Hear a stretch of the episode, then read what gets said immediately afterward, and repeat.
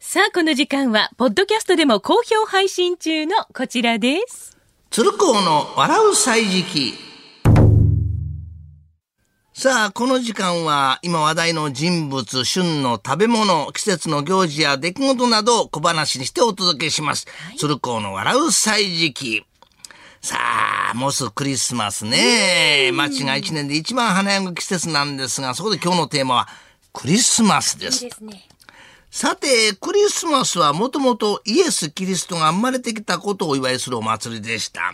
日本では明治時代後半に普及して大正時代には家族でお祝いするのが当たり前になったそうですね。父ちゃん、クリスマスってもともとはイエス・キリスト様の降誕を記念するお祭りなんだってね。そうだよ。古代ローマで12月25日にお祝いしたのが今のクリスマスの始まりなんだそうだ。でも不思議だね。西洋のお祭りなの日本のお祭りと同じところがあるよね。おおどこが一緒だだってクリスマスの夜は聖夜。日本のお祭りも聖夜聖夜ってみこし担ぐだろさて、クリスマスの装飾を日本で最初に始めたのは、明治33年の明治屋銀座店と言われております。この飾り付けをきっかけに、日本のクリスマス商戦も始まったとされております。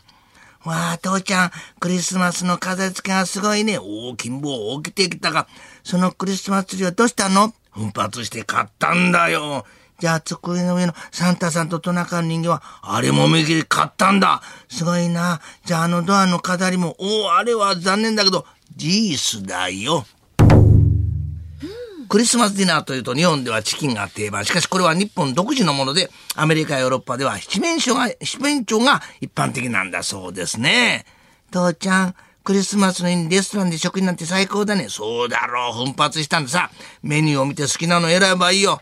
ねえ、このロースとチキン、ロースとビーフってどっちか選べんのかな？あ、それはな、ロースとチキンじゃなくて、ロースとチキン、ロースとビーフじゃなくて、ローストビーフという食べ物だ。へえ、そうか。おいらてっきり、ロースとチキンとビーフの3種類からロース選ぶから、三択ロース、三択ロースっていうのかと思ったよ。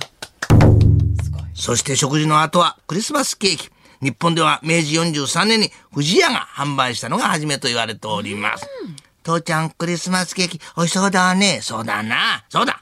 ろうそくも入ってたから、金棒の年に合わせて7本刺したよ。へえ、せっかくなんだから3本足して10本全部刺そうよ。おいおい、クリスマスに3本足すのよくないだろ。だって、サンタスさん？サンタさん？サンタさん？サンタさんサンタさんって言うだろ？そしてクリスマスといえば、子供の一番の楽しみはクリスマスプレゼント。日本では60年代の高度経済成長以降に浸透したと言われております。父ちゃん、サンタさんからのクリスマスプレゼント、今年も届くかな？金坊はね、いい子にしてたからきっと届くと思うよ。新しいグローブが届くといいな。そうだ、父ちゃんもなんかお願いしたのかい？おいおい、サンタさんがプレゼントあげるのは子供だけだよ。父ちゃんはダメさ。なことないよ。いつも母ちゃん言ってるよ。まったくいつまで経っても子供なんだからって。鶴光の笑う歳時期、来年もお楽しみに。鶴光の噂